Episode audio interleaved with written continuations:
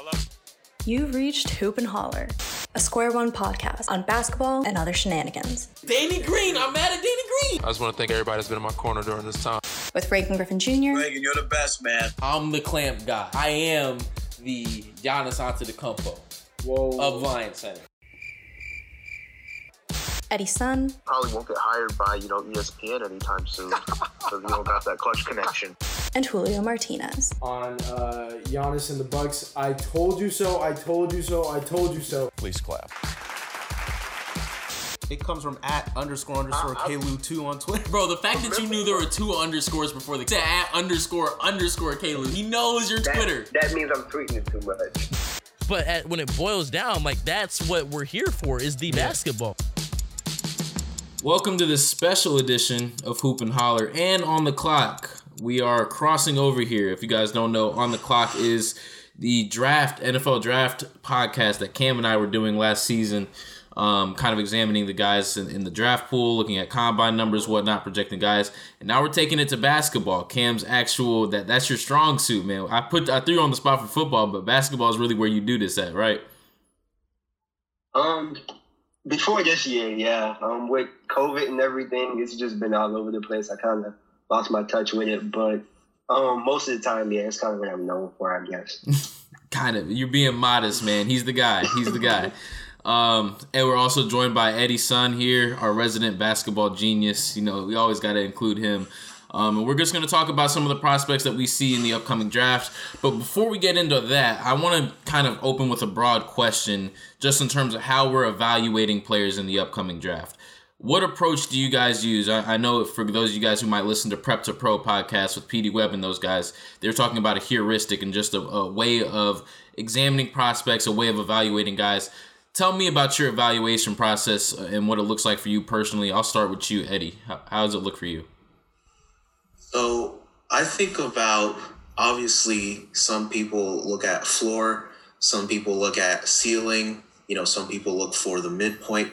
Um, but I think when I look at prospects, uh, especially this year, where there's not a lot of consensus on anyone really, I look for tangible upside. And what I mean by tangible upside is I'm still looking for players' ceilings because ultimately, I think that looking at a player's floor doesn't really do you any good. Like you're aiming for star potential. You're aiming for, you know, what's the best that a player can give me. But you can't take shots in the dark, right? So there has to be some upside there that's based in some foundation that we've seen in high school or in AAU or in college.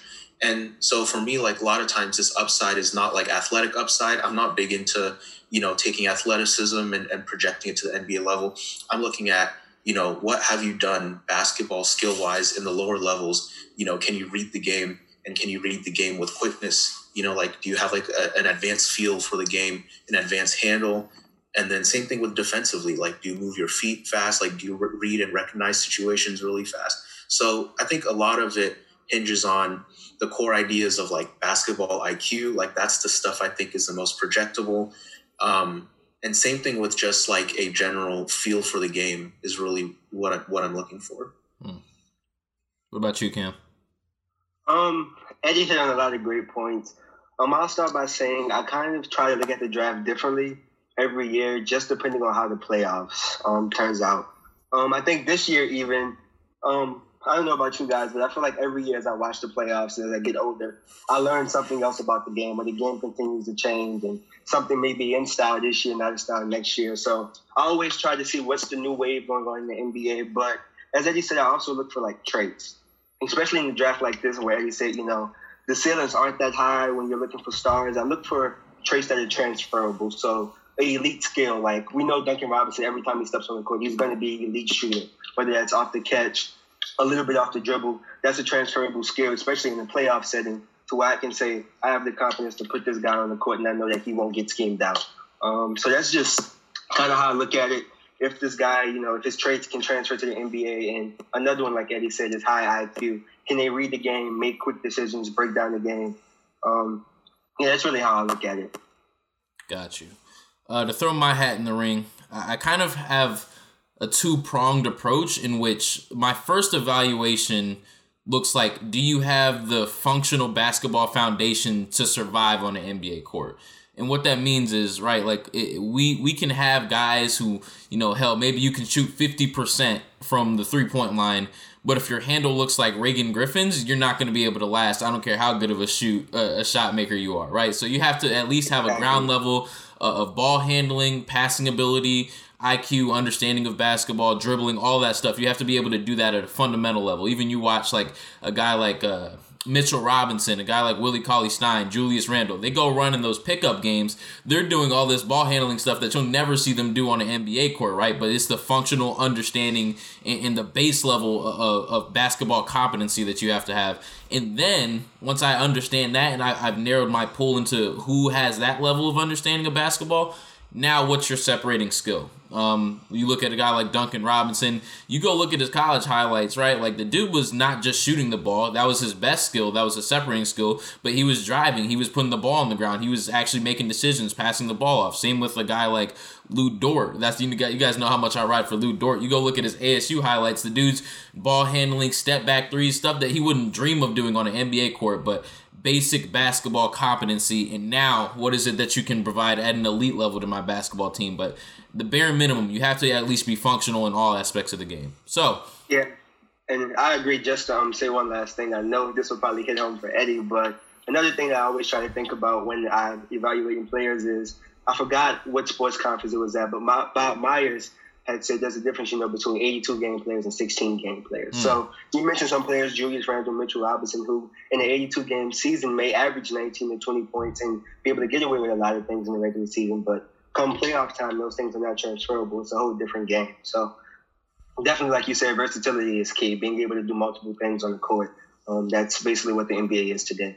Mm. And I also like kind of want to bring up Cam and Reagan. You both talked about um, like Reagan, you're talking about having a baseline foundation for like you know all basketball skills, and then Cam, you're talking about you know what's that one go to that a that a prospect has, um, and I think that sometimes teams do fall in love a lot with finding a player that's a jack of all trades, but he's also a master of none. Mm, and I've kind of seen the Warriors do that, you know, in the past few drafts when you know they're looking for guys to fill out the roster. And they're like, okay, there's no clear weakness in his game but then, you know, flip it around, then you have to ask, well, what is he actually good at, right? Like, what's his strength?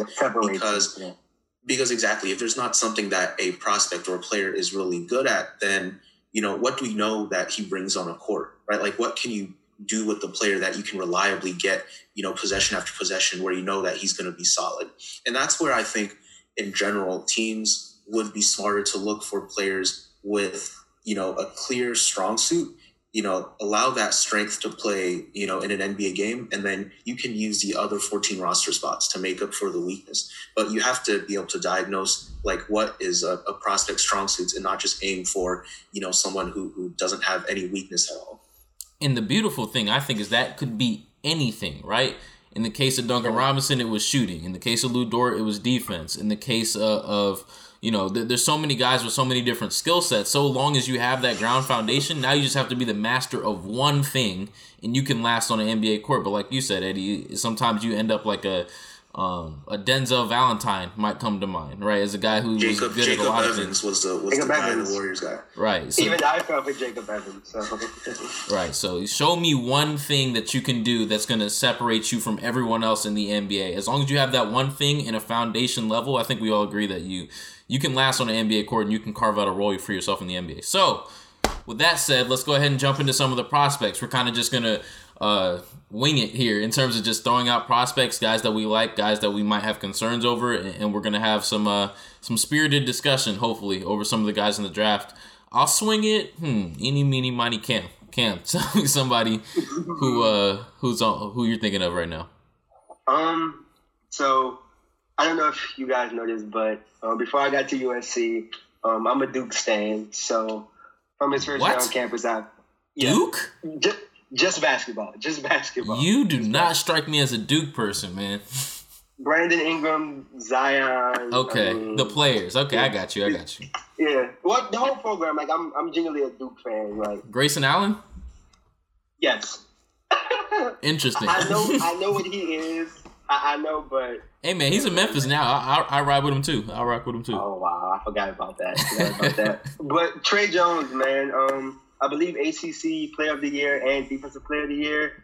Um, 6'3", 6'4", wingspan. Um, so he's a good defender, but um, the length really isn't there. I think he can guard ones in the league, maybe a couple smaller twos. Um, his biggest issue, the reason why he returned to college was um, he didn't have a consistent jump shot. I believe he shot 26% from three last year Mm-hmm. on like two attempts, but he went back this year, um, was more of a ball handler there. You know, Zion, RJ Barrett, Campbell all gone. Um, pushed his three point total up to like 3.7, so really four attempts a game, 36%. Um, I don't really think he's a shot creator, but I think he's a starting point guard that can um, defend, like I said, defend ones and twos and make solid reads on the offensive end and score. Um, I'm not really good with player comps, but one player that comes to mind with Tre Jones, and this is probably the only time you'll get a comp from me, is Monte Morris, that played for the Mm. Denver Nuggets. Interesting. He reminds me of Monte Morris. I also think Monte Morris is the starting point guard in the league. Um, I think they have a similar game. Um, Tre really just needs to work on his in between game. He doesn't really have anything in the mid range. His float is kind of up and down.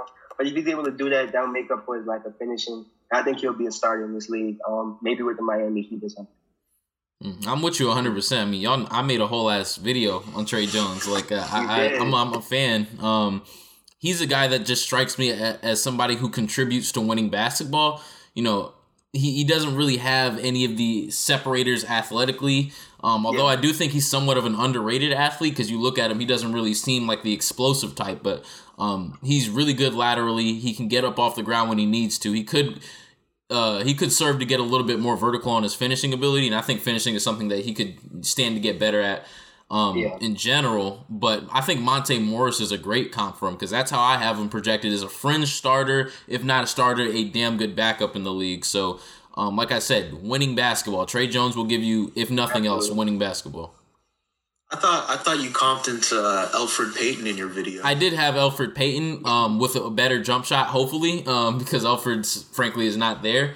Um, but they're both guys who can create for themselves and others in um, in the half court and in transition. I think uh, an underrated aspect of Tre Jones's game is his ability, especially when we saw it with Zion and Cam Reddish and RJ Yeah. Barrett that first year. He can push the ball in transition very well. And then last year, even having Vernon Carey, he was really good at those long court outlet passes. Having Cassius Stanley helped him out a lot. I mean, he's had players around him where it's really shown his ability to move the ball around the court and put other guys in positions to where they're going to be able to be successful. So, you know, combine that with the fact, you know, that I say he gives you winning basketball, he also puts his team in positions to, to play winning basketball. So that's that's invaluable for me. So definitely a guy where, you know, his floor is pretty high. I'm not quite sure how high his ceiling's going to be, but, you know, a, a steady place and, and a pretty much a sure thing in my mind, that holds some value. yeah, he's actually, high Oh, go ahead, Eddie. Go ahead. Uh, I was just gonna say I, I don't know if I'm as high as you guys are on Tre Jones, if only because there's a lot of good guards in this year's draft, and I think um, if this was like maybe a, a weaker guard year for, for the draftees, like maybe he'd be a little bit higher, you know, on my board. I know we're not going over entire big boards just yet, but um, to me, I kind of see him as a guy who, if a team can figure out how to develop him and, and really maximize his potential, he's Derrick White to me. And Derrick White is turning into a, a really good player out in San Antonio. And I can kind of see the upside with him. You know, you, you have a you have kind of like a defense first player with, you know, a fringe offensive capability. Um, but then you start filling out the offensive capability and then you have yourself a, a really good two-way guard.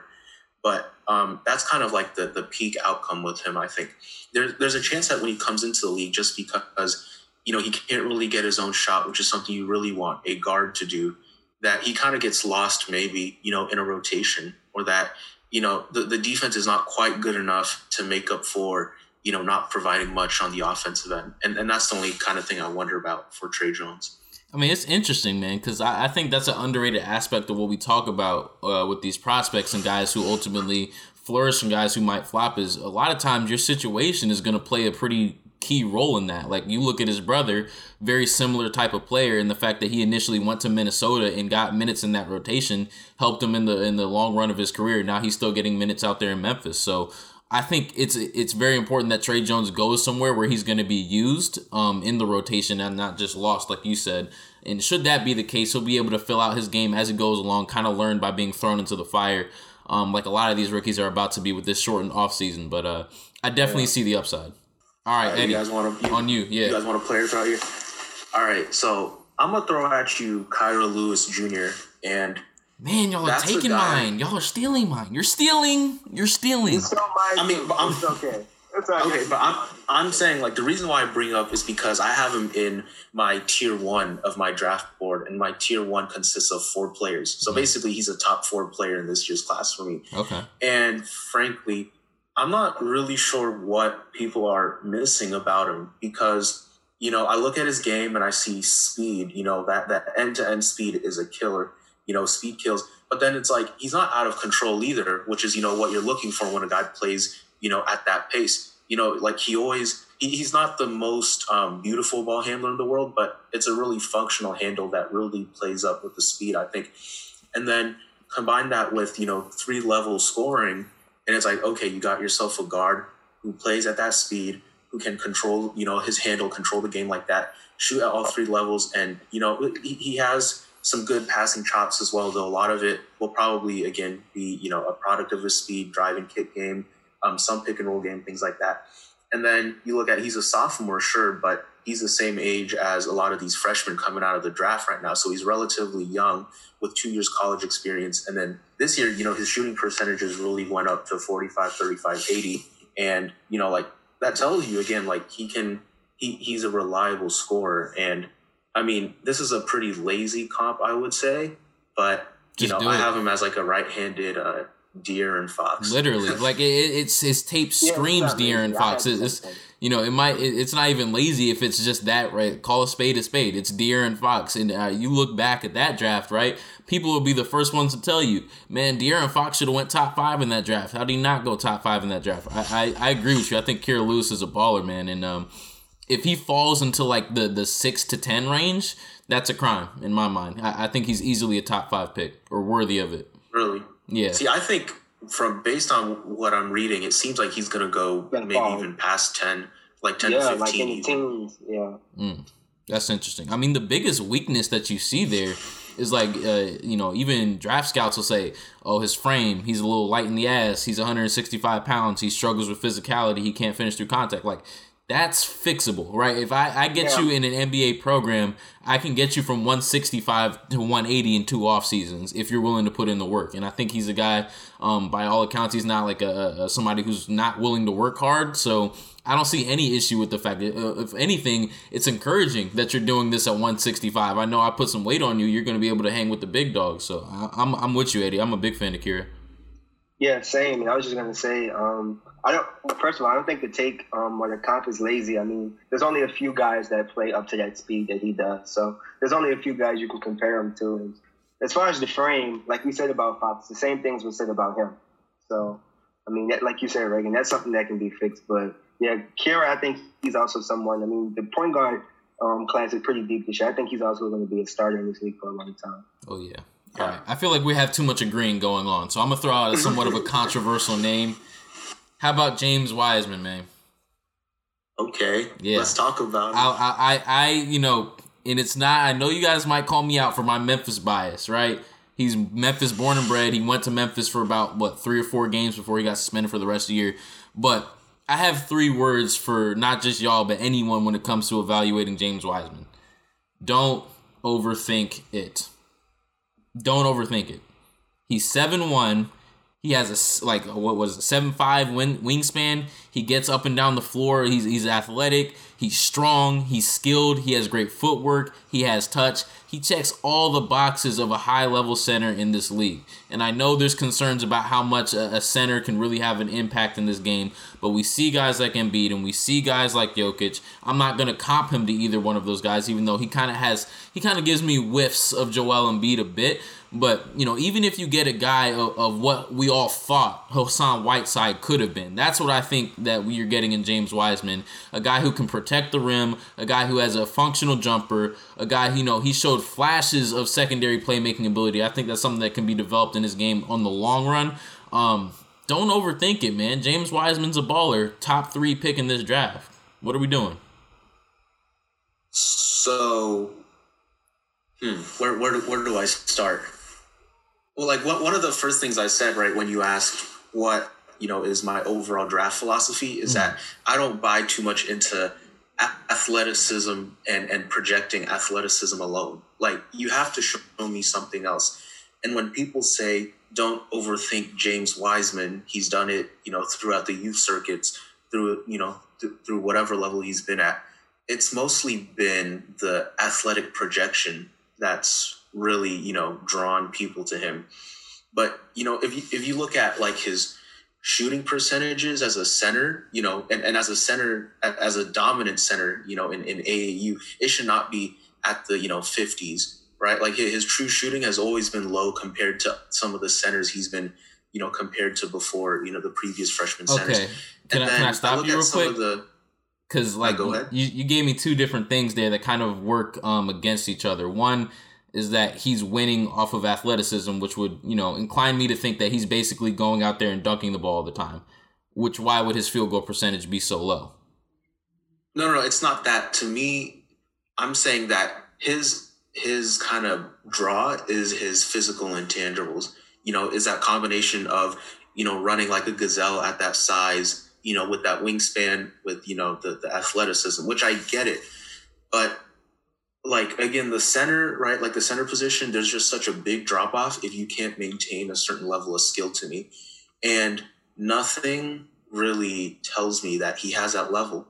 Um you'd think that he'd be a really good you know lob finisher right? Like but his hands are like not good at all. Like he has festus ezeli hands to me oh no. which you know as a warriors fan, festus, like, that's egregious not, that's an egregious comparison. Festus ezeli hands? His hands are not good. Like for whatever reason he's a bad like he can't catch lobs for whatever reason. Like he's just not great at it. So it limits his ideal catch radius which should be a lot you know a lot bigger. And then i mean on the defensive side like i think i buy the rim protection more than anything that he provides. Like you know if a team drafts him i think you'll get pretty good rim protection. But you know i'm not sold on the mobility. Like i'm not sold that he can stay with a guard. And then you know then you talk about game processing you know, if you put him in a ball screen, can he defend, you know, a, a drop scheme? You know, can he hedge and recover, do, do things like that? And it's like, you know, he has to show me that. I don't know whether he processes the game like that. And you know, I think right that's now. the biggest Achilles heel for the evaluation of James Wiseman is the fact that you did have the whole thing pop off of the NCAA, and we only got to see four games of his in college.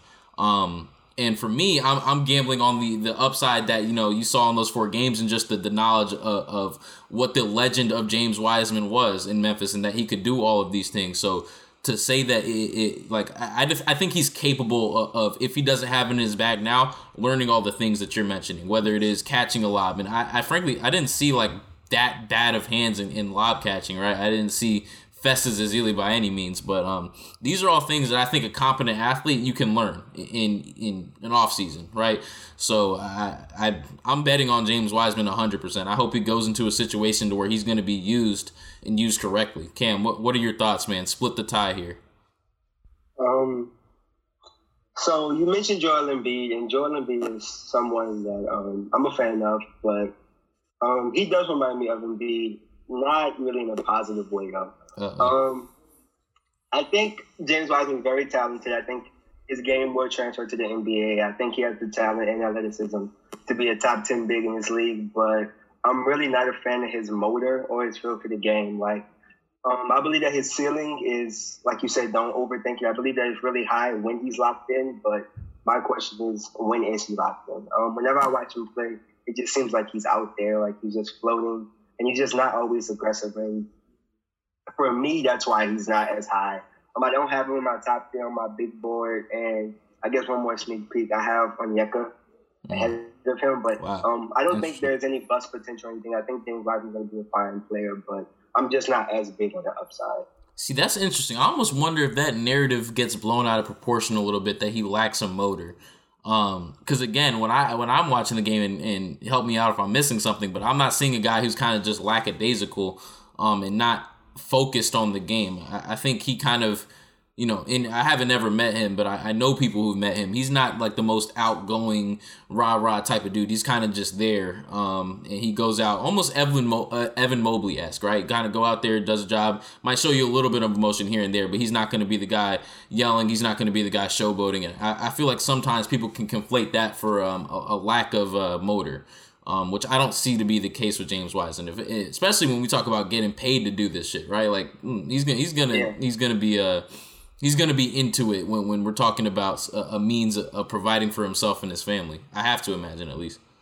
I think it doesn't help that the other two bigs at the top of this draft, you know, Big O and Obi Toppin are two super high motor guys. Yeah. You know, and then contrast that with Wiseman, it, you know, there, there's a big differential there um, when people look at it.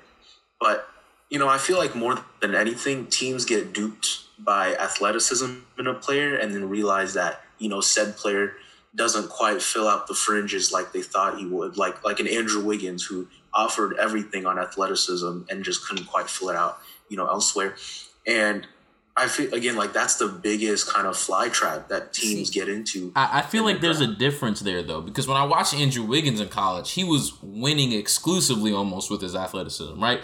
When I watched the James Wiseman successful plays, even though it was a pretty small sample size, you know, it wasn't just winning exclusively with his athleticism. That might be what people are, are kind of salivating over, but that's not the only thing that James Wiseman does successfully on the court. I, I very much like his touch around the rim, something that's kind of hard to instill in a big, um, especially one that's as athletic as James Wiseman is. Um, I think he has really good footwork. I, I, I think he does, you know, things, you know, that are kind of more nuanced that the other bigs at his kind of learning curve haven't perfected yet. So um, I, I, wouldn't say that he's just some athletic marvel. I, I wouldn't put him in the camp of, an Andrew Wiggins or, or perhaps a uh, Obi Toppin, right? I, I think there's a little bit more to it than that. I just think that, you know, with the guy like James Wiseman, you can draft him and then hope that he hits. And if he hits, I think he can become Chris Bosh, maybe like modern Chris Bosh.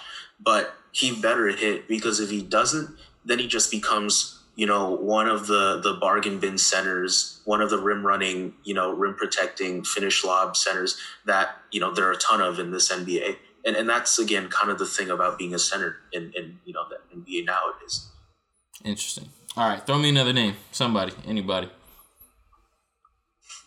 I'll go. Um, staying in, I guess, the company of bigs, I have Xavier Tillman from Michigan State, Mm. who's also one of my favorite bigs in the class. Um, he's really light on his feet as a lob threat and in transition. Um, he's not really an explosive athlete. He's 6'9", um, 245 with a 7'1 wingspan, but he's a good finisher. I think he's the best screener in his draft. Um, he creates a lot Underrated skill. for his guards. That's an underrated skill. It it is. Um, who do you play with? Cassius Winston. Mhm. Um, you see that there. Um, and also, I think he's probably the best playmaker in this draft. We look again in the playoffs, and we see the value that big, such as Bam and Nikola Jokic have, being able to you know make reads on the defense and make kickout passes. And Xavier Tillman has. I think he's the best playmaker in this draft. Um, I know he's getting a lot of hype from draft Twitter for his short roll passing and stuff like that. Um, and defensively, he's also a high IQ guy on both ends, but he's not really a rim protector due to his lack of explosiveness. Um, but he can still contest shots at the rim. His verticality is great. Um, I want to say I see a little Al Horford in him, but Mm, I don't think his ceiling is that high. But that's the type of player that he reminds me of. interesting. Eddie, what do you think? I kind of like the Al Horford comp. Obviously, he needs to have somewhat of a jump shot, but Yeah, like athletically, a big question. athletically, it's pretty similar. Um, Tillman's the fourth guy or fourth big on my big board, so behind um, um, Big O, James Wiseman, and Obi. So I'm I'm really high on him as well. Again, like if you're a player that's shown me that you know you process the game at a high level, especially at center, like that's a guy that you know I'm super high on. And I hope, you know, the Warriors, whatever they do, like, you know, like hopefully they can work some draft machinations and, and figure out how to draft him. Because, you know, to me, he's one of these modern bigs that slightly undersized, but does all the things you want a modern big to do. The ball won't stick in his hands. You know, if anything, it'll be a positive because he knows where to pass it or knows what to do with the ball. Um, like the main thing he, he hinges his game on is obviously the smarts, but also just enough skills, you know, to pass by, like Cam, you alluded to like I think he's a really high level like creator and passer. And then on the defensive side, the help that the help side defense really stands out. Like um, not the most prolific rim protector in the world, but he'll always be in the right place at the right time. Um, such a valuable skill for big to have.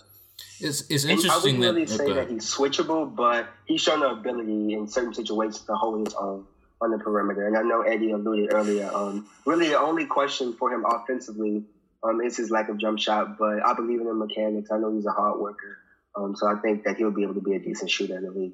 It's interesting, Eddie, that you say um, you kind of want the Warriors to pull some strings and get him because he's kind of pretty similar in my mind. You had the comp to Al Horford. To me, he projects to be pretty much Kevon Looney. Um, that that seems like the most likely outcome for Xavier Tillman. Somebody who's going to come in, nothing that that's going to scream spectacular, but he's going to do all the little things very well. Boxing out, setting screens, um, rotating on, on defense. Um, you know, he can survive on the perimeter if he has to. Um, all the little nuanced things that you know the reasons why Warriors fans and pretty much Warriors fans alone um, know that that Kevon Looney is a valuable asset to your team. Um, he definitely projects to me as a guy that you know his team's fans are going to be astutely aware of how valuable he is, and that can kind of fly under the radar throughout the rest of the NBA, just because he does all the silent, quiet things um, that that really impact winning on, on an NBA court, almost like the the Reagan Griffin, how I play in Lion Center, or how y'all force me to play in Lion Center because. All right. I mean, Oh man, I mean, look, I, I get the Kevon Looney comparison, though. Um, the Warriors should have, you know, like sometimes KD did this with Looney, where he, he tried to hit him in the short roll. Like there was no reason to hit Looney in the short roll, but with Tillman, you know, like he can do stuff out there. You know, he, he he'll find the weak side, you know, open man. You know, he, he'll figure out how to find opportunities out of the short roll, which is such a valuable thing in a center where when so many centers now are limited to catching lobs or you know one one dribble, zero dribble finishes, you know, things like that. You got another one, especially Eddie? if he winds up in Golden State, that would be really valuable. That would be great. All right, I'll throw you guys a name. Um, how about Tyrese Halliburton, a guy that I've been mentioning a lot throughout this, you know, last year's college season, this whole pre-draft process. And um, Halliburton's a guy to me who's not perfect in that if you're a team without structure, you're team without a plan, without pieces. Um, I don't know what Halliburton's doing for you because he's not a one, I think. But if you do have, um, you know, pieces in place, Halliburton's a guy who will fill so many gaps for you. Um, I love, I love his feel for the game. Like I think he might be um, the highest IQ guy in this draft. Um, you know, good shooter. Um, he's a good catch and shoot guy. Defensively, like okay on ball, but off the ball is really where he makes a killing. Um, and then you know he reads the floor extremely well. If only he had a better handle, you know, a, a better on-ball pick and roll game, it would really play up. But even then, like you can use him as a cutter, use him as an off-ball facilitator. He'll find the right guys. Um, like he can do so many things, and you know, I would love him on the Warriors, obviously, but the Hawks and the Suns are also great teams for him. You know, teams that already have a lot of pieces in place, and he will fill out, you know, a lot for them. Um, I agree. I'm a big fan of Tyrese Halliburton. Um, he reminds me of Lonzo Ball.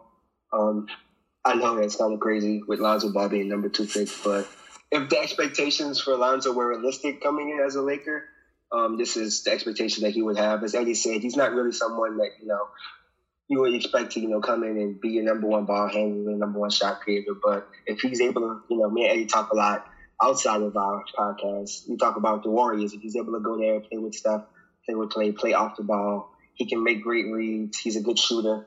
Um, he's a great off ball defender. I know this is really Eddie guy, so he knows more about him. But I'm a big fan of Halliburton. Um, I think he's going to be a good player.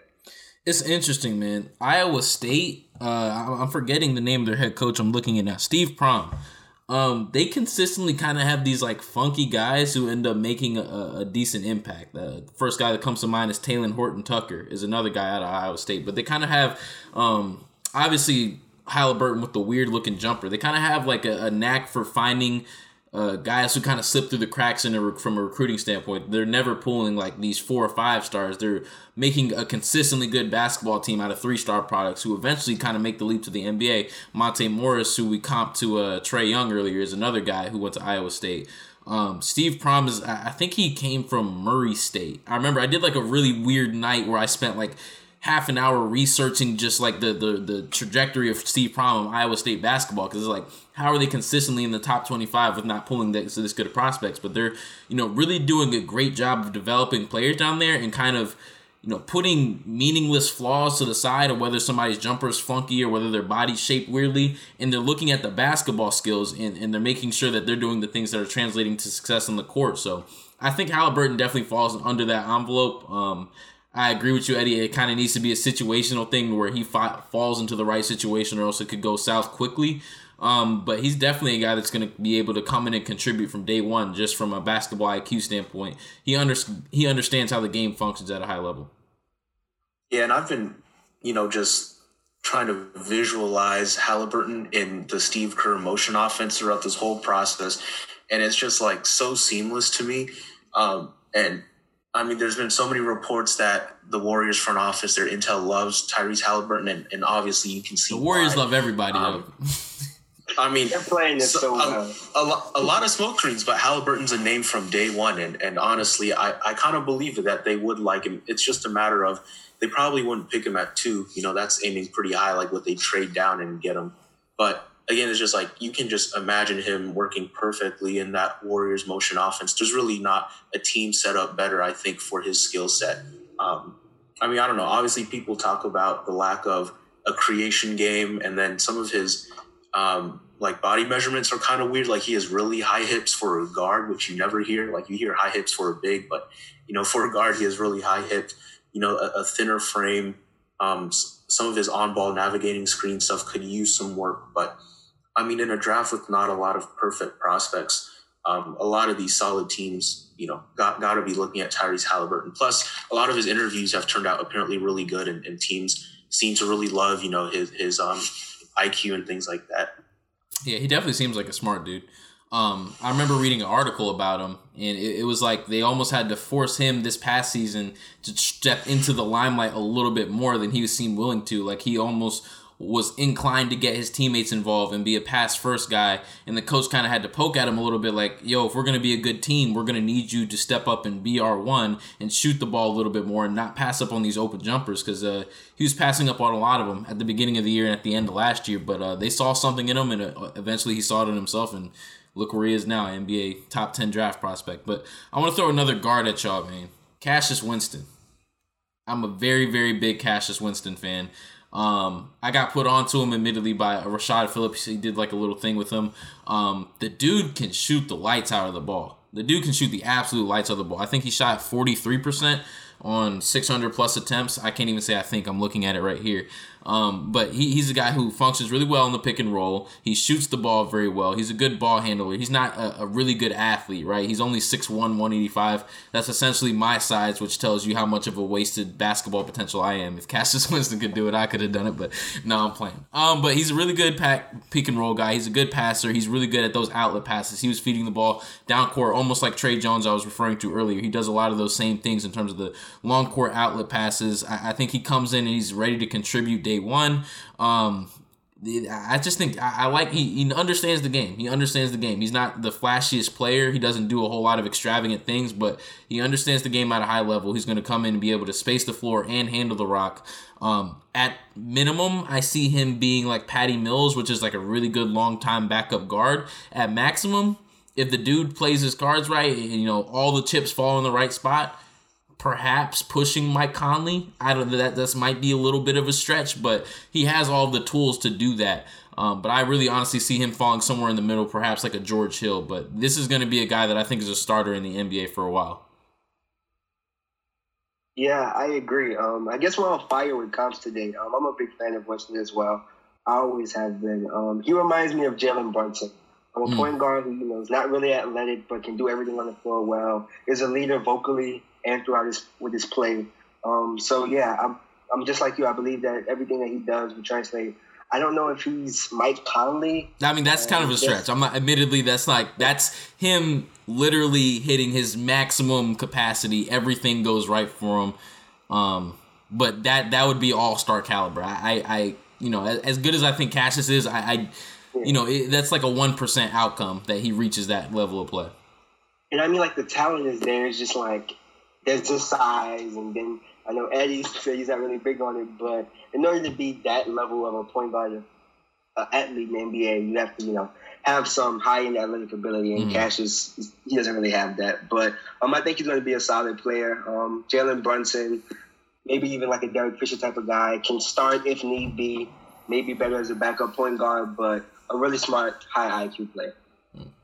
Yeah, I'm, I'm I'm with you guys both in your evaluations. I don't know if I'm nearly as high with the same evaluations, just because I feel like I do love his smarts. I do love how he, you know, controls the game as as a guard. But you know, again, the undersized, not you know, great athleticism, and then not like a, a crazy good handle to make up for those deficiencies, and you get yourself, you know, a Jalen Brunson, which is my comp as well. But you know, you think of Jalen Brunson, and to me, that's a career really good backup point guard, um, and that's what Cassius Winston can be. And you know, if you're a team in the low first rounds, um, high second, and, and you need you know a career like backup point guard, you need a solid backup point guard. Like you can go ahead and get him, but um, that kind of is what his role to me is in the NBA. It's pretty defined already. As a four-year college player, we kind of know what he's going to be. Hmm. Yeah, it's not much upside for sure, but you're definitely getting a good player. All right, we got time for one or two more. So anybody that you're particularly passionate about that you want to. Cam looks like you got somebody. Yeah, because um, I need my Lakers to hear this because we need a, another playmaker. So. Mm um, this is really my guy. Um, like Eddie said about Kira earlier, that I don't I don't know what the NBA doesn't see. Um, Grant Riller from Charleston, mm. four year guard. Um, he's a three level scorer. Um, the way I really describe him, he's just a bucket. Three level scoring can create space on most of the shots, driving to the basket. Um, he's shown the ability to make pull up jumpers from three in the mid range, which is really big um, for ball handlers in the league. And he was on the ball a lot his senior year, so he didn't really have a chance to show his off ball ability which I think is more of what he'll be in the NBA um, as an off-ball player. But his usage rate really went up from his freshman year all the way to his senior year. It was 24, 26, 30, 33. So he became an on-ball player there. But as far as his ceiling in the league, um, I see like a really good microwave scorer, maybe a six man, an overachieving six man mm. that could start on some teams, but it's probably better coming off the bench. So maybe a Dennis Schroeder, Lou Will. Their games aren't really similar, but that's the role that I see him playing defensively. And there's also a lot of talk I know between him and Malachi Flynn because their games are kind of similar. Um, the knock on Grant Riller is his defense, but with him being, I believe he's like 6'3", mm-hmm. and he's real solid. I don't know his actual weight measurement, but I think he can be an average player defensively, not to the point where, you know, it affects him getting played off the court. So Grant Riller, three-level scorer, point guard, four-year guard at Charleston um, definitely someone I think that's going to be in the league for a long time. Mm, the thing that immediately stands out to you um, and to me as well is the ability to create separation. Right, word on the street is that he's probably the best separating guard in, in this draft. To where the, there's even though you know people always have their questions about where somebody played at. Oh, he only played at Charleston. The competition that stuff is going to translate on anybody. It's creating separation is simply you know forcing momentum one way and then shifting it a different way. That's going to work on anybody, no matter how big, strong, or athletic you are. And Grant Riller's definitely that's going to translate to the next level for him. It's uh, I, I wouldn't cop him to Fred Van VanVleet because Fred VanVleet's a much better defender. But in terms yeah. of creating separation, I would say they're very similar players and, and, the ability to get a shot off on just about anybody. Um, so yeah, I, I, I like Grant Riddle, Grant Riller, excuse me. Yeah, I think that makes three out of three among us for guys who really like Grant Riller. Like I've seen him in the you know 50s on some boards. I've seen him you know in, in the 15 to 20s, and you know I'm more of a 15 to 20s guy. Like the main thing I really love about him is just how much pressure he puts on defenses, and you know it's just constantly attacking, and, and that's a mentality that I don't think a lot of guards in this year's draft has, but it's something that really stands out with Riller. And then the finishing ability, um, in my eyes, you know probably the best finisher in this year's draft class. You know, for a guard, um, his, his efficiency is insanely high around the rim, and then you look at the film and it backs it up with the you know creative finishes and what he does with his body. And I think you know at the next level in the NBA, that finishing ability can really translate into drawing fouls, which is you know huge in terms of scoring. Um, especially if, if he's going to be kind of a six man type player. Um, obviously, like some questions about the shot, like whether the shot is um, like going to be knocked down at a high level, questions with the defense. But um, yeah, I'm, I'm with you guys on Grant Riller. Just the the kind of attacking, the the speed, the quickness that he shows on the court is really impressive. Eddie, you got one more for me? All right, are we doing one more? Maybe we might have two. I, I might be able to throw one more at y'all. Let I, I'm gonna throw this out there. I'm gonna just package the three wings top wings in this year's draft into one. Mm. And I'm talking about Isaac Okoro, Patrick Williams, Devin Vassell, Vassell. Um, mm. Like maybe, okay, people throw Saddiq Bey, but I'm to just combine those three because those are my top three wings. But in general, I'm not like really high on them at all. And I don't know why people around, you know, draft evaluators, you know, draft writers seem so intent on pegging them to like high lottery teams because to me like that's such a safe such a vanilla boring pick to me like if you're a team picking devin vassell like you're getting 3 and d you're getting you know a, a danny green type but it's like what does a danny green type player really do for you on an nba team like he's a good fourth or fifth player but you know if you're picking from 1 to 14 in the lottery like you got to be aiming higher right so like again i get what those wings do for you and i get everyone is infatuated with two-way wings nowadays but I don't know. They're just such boring players to me that don't offer a ton of upside. And again, I don't know why people are falling in love with them like that. See, from it, it's kind of hard to to put them all in the same conversation because they're all pretty dissimilar to me. Devin Vassell is obviously like the king of, of three pointers, and I know they had the whole thing with the the funky jumper earlier this offseason. Hopefully, that's not what it actually looks like, but you know, before that, you know, the question around Vassell and his like there, there was no questions around Vassell and his jumper. It was going to be effective. Um, you were going to get solid defense, and you were going to get a guy that potentially had some decent secondary playmaking skills to him. Um, but you know, Vassell, yeah, I like. I'm not. He's not a guy that excites me a ton. Neither is Patrick Williams. I think they're both going to be solid, but Okoro, he's a guy that I, I, can see why people get a little excited. And, and, the thing for me is his floor is pretty high just because he's going to come in and be a very high level defender off the bat. Like if he if he doesn't make another shot for the rest of his life, he's at least Lu Dort, right? But you know he's a guy who has also shown the ability to create off the dribble, and he has that level of athleticism, and he has you know a pretty decent jumper that could use some work, but given time, he's shown the flashes that that tell me that it's there. Um, so Okoro, I can see why a team might bet on the upside there, knowing that the floor is always going to be there in terms of the defense. Um, that the offensive capability, you know, given time and player development, could come uh, in a few years. So uh, I would separate a Okoro from the other two. Is basically my point. Um, I'm with Eddie. I kind of have them all in the same tier for different reasons. Um, I'm not really high on any of them per se, but I do understand the intrigue for um, each three of the players. But like you said, it's just vanilla. Like I, I know what I'm getting, and I guess it's just a product of the draft class being weak this year, if you want to call it that. Um, that you know the most important position in the NBA is being propped up. The best wings are you know being taken in the six to ten range. But I think all three are going to be fine players in the league. Um, I think Okoro. Um, I I like the Lu Dort comp a little bit, but I wasn't comparing him to Luke. That's like his floor. that was not my comp for Luke, for okay. Isaac Okoro at okay. all. Like that's just like if he never makes a shot for the rest of his life, he just for whatever reason his jumper just disappears. He's at least Lu Dort because he's going to be able to, to defend at a do high level. Think, do you think nah, Reagan is at, is at the level of Lu Dort? Like, do you think it's going to oh, be the same? You, I, I, don't. I don't. It's just me though. Mm. I'm concerned about Okoro's size he's he seems small to me. Maybe it's just on camera, but he seems a little bit undersized to me. That's why I don't really understand like you know more of the Iggy cops that are out there. I don't really see it, but I do think he's going to be a high level defender for what he's worth. Mm-hmm. I mean, I think Reagan thinks Lu Dort is a hundred times better than whatever Isaac Okoro can be. Hey, man. but y'all know that's I'm my hundred percent. I'm hundred percent with you on the size though, because I think he's listed at six four, right? I thought he was listed at six six. But is he really six six?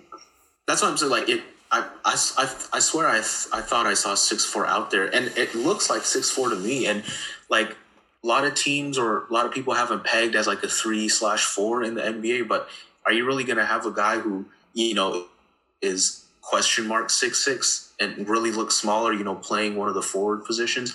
And then you talk about like guarding up. It's like in college he, he guarded people about his own size like, what happens if you put him up against, you know, six eight, six nine, six ten dudes? Like, again, for his positionality, um, like I don't know whether people just have him like plugged in the wrong spot, whether he's actually a guard more than he is like a wing.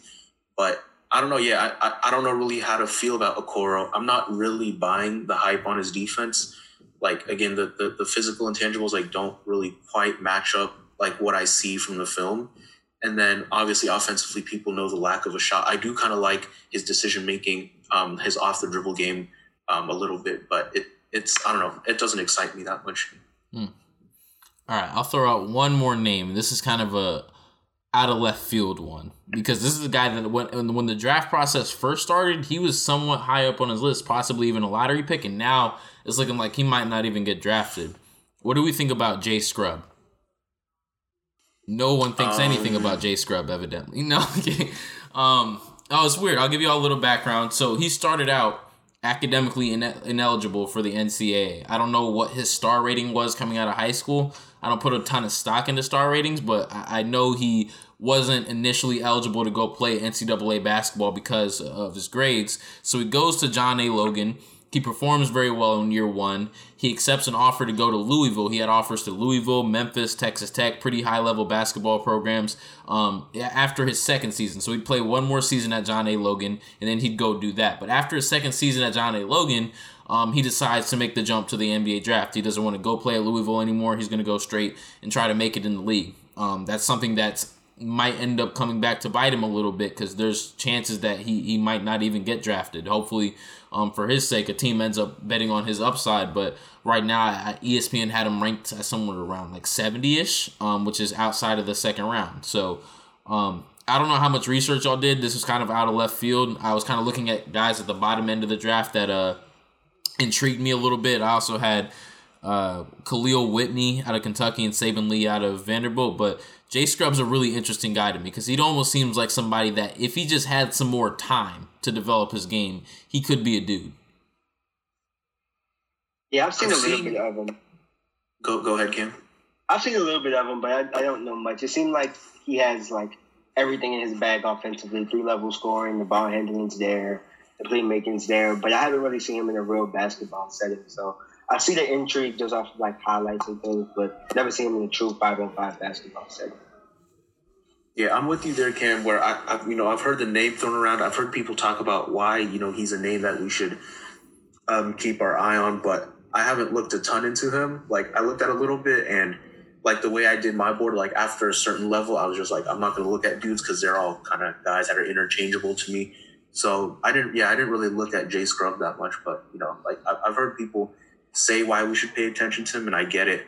Um, but it's funny because I also had a name that you know, was a little bit out of left field. Wondering if you guys even paid attention to him at all. Um, I don't know if time, but you know, I can I can throw it out. We got time. Go ahead. Okay, so my guy that I, I've kind of liked since the college season last year started, and um, he played for a really good program last year, Ohio State. It's Caleb Wesson. I don't know whether you guys have done, you know, I ain't got nothing on him, man. I'm not gonna count.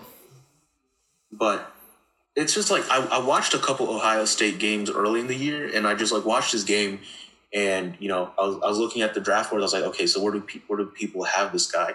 And I mean, they had him as like a second round prospect at best, maybe, but that's a guy whose game that I really I think just stood out to me. Um, he's a center, like he's a legit center. Um, the knock against him is that he's really heavy and he's lost a lot of weight, you know, in four years um, in, into like semi playable shape but he looked really good this year. And um, again, like a legit center and, and, a legit shooter as well. Like that's a guy who, you know, we talk, we think about a guy like Naz Reid that uh, Minnesota drafted last year as like a center who can shoot from deep. Like that's Caleb Wesson. That that's his main skill. But then you know, I look at some of the interior stuff, like the touch around the rim, the finishing, you know, like some of the passing, especially like passing out of the post, and then a general like feel for the game, finishing with both hands.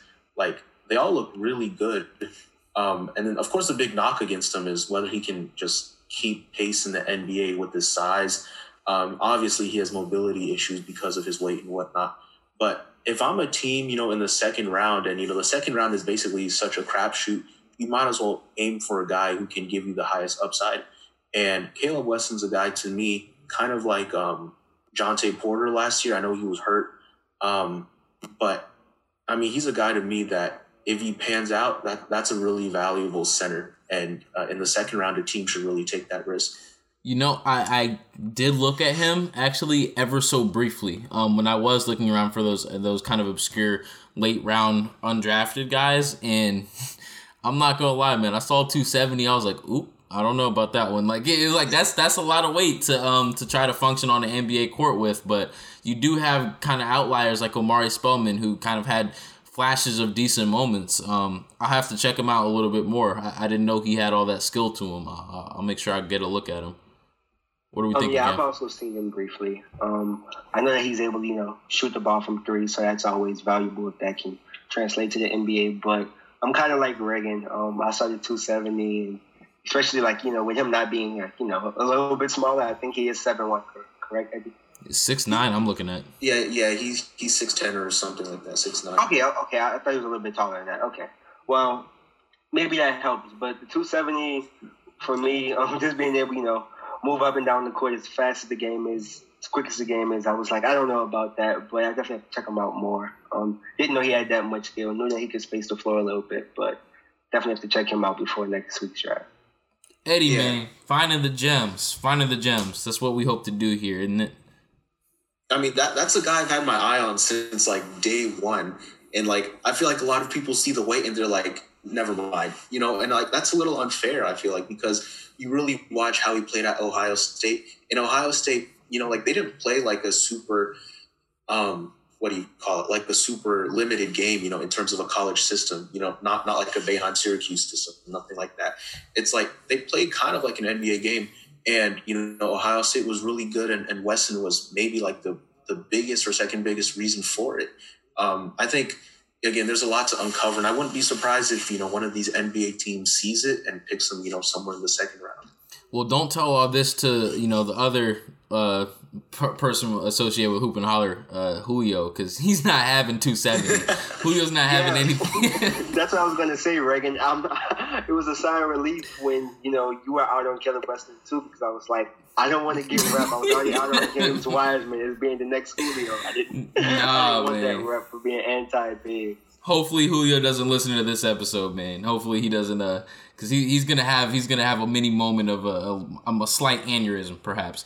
But I think that'll do it for this episode. Did anyone want to bring any other names up before we get up out of here? Um, I'll bring up one okay. that's really interesting to me. Um, being a Duke guy, I was excited when he came in. Then I saw him play a little bit. Catch what I'm talking about. Yeah. And I just didn't know, but I'm sorry, Eddie, but the athletic ability just I think I fell for it just a little bit. Are you you're talking about Cassius Stanley or? Yeah. Oh, Stanley. Okay. Yeah, I don't know if I would draft him, but being one of my two way guys, especially if I'm a contender, I mean, why not? I mean, he can defend. He's a wing. I believe he's like. I mean, the shooting started coming up pretty well. Yeah. Um, it, it, came around a little bit for him. It, it's definitely a guy who's very raw from a basketball point of view. He's a great athlete and, and, he wants to defend, right? You put those two things together, the will to defend and great athleticism, you're going to get at least a decent defender that you can build on as you give him more game repetitions. A decent shooter, um, but his ceiling to me is 3 and D. Um, and, and kind of a, a iffy three at best, right? Like I don't see yeah, him ever getting around forty percent, but you know he's definitely exciting for me. It just man, it's crazy. I mean, you never know. I mean, you have your Terrence Ferguson's, and then you have your Derrick Jones Jr. They could go either way, right? Like Derrick Jones is one of the better defenders um, in the NBA, or at least for that Heat team right now. And then Terrence Ferguson is uh, is Terrence Ferguson. So like, is working out with Steph for for no reason whatsoever. but um, um, I mean, yeah, I think he's the type of guy where a team would maybe like promise him, you know, spot like as a two way guy, kind of like Lu Dort, where Lu Dort could have or should have really been drafted in the second round. He didn't get drafted because the Thunder had a promise. Um, he basically told other teams, "Don't draft me," um, and that's that's the kind of guy I can see Cassius Stanley being. You know, like he gets a promise from a team who wants to develop him, and then you know he and the team develops a relationship, so he doesn't get drafted, but not because he's not good enough. You know, something along those lines. Interesting. Interesting stuff, man. Well, on that note, I think that'll do it for this episode of this On the Clock Hoop and Holler crossover, examining the 2020 NBA draft. It's coming up quick, y'all. It's coming up real quick. And we'll probably have like one more episode or a couple more episodes. We'll we'll like go over our entire big boards, you know, something along those lines. No doubt. Maybe go even throw spot by spot. Maybe even throw a little mock draft together. Who knows? But we'll coming we'll be coming with you to you with that content very shortly. Thank you so much to Eddie. Thank you so much to Cameron. Always a pleasure to have you on to talk some hoop, man. Love to have it. Uh, love to have you here, man. So with that said, thank you guys so much for tuning in. Go check out S- at SQR1 Hoops on Instagram and Twitter. We'll see you next time. This has been the Hoop and Holler podcast.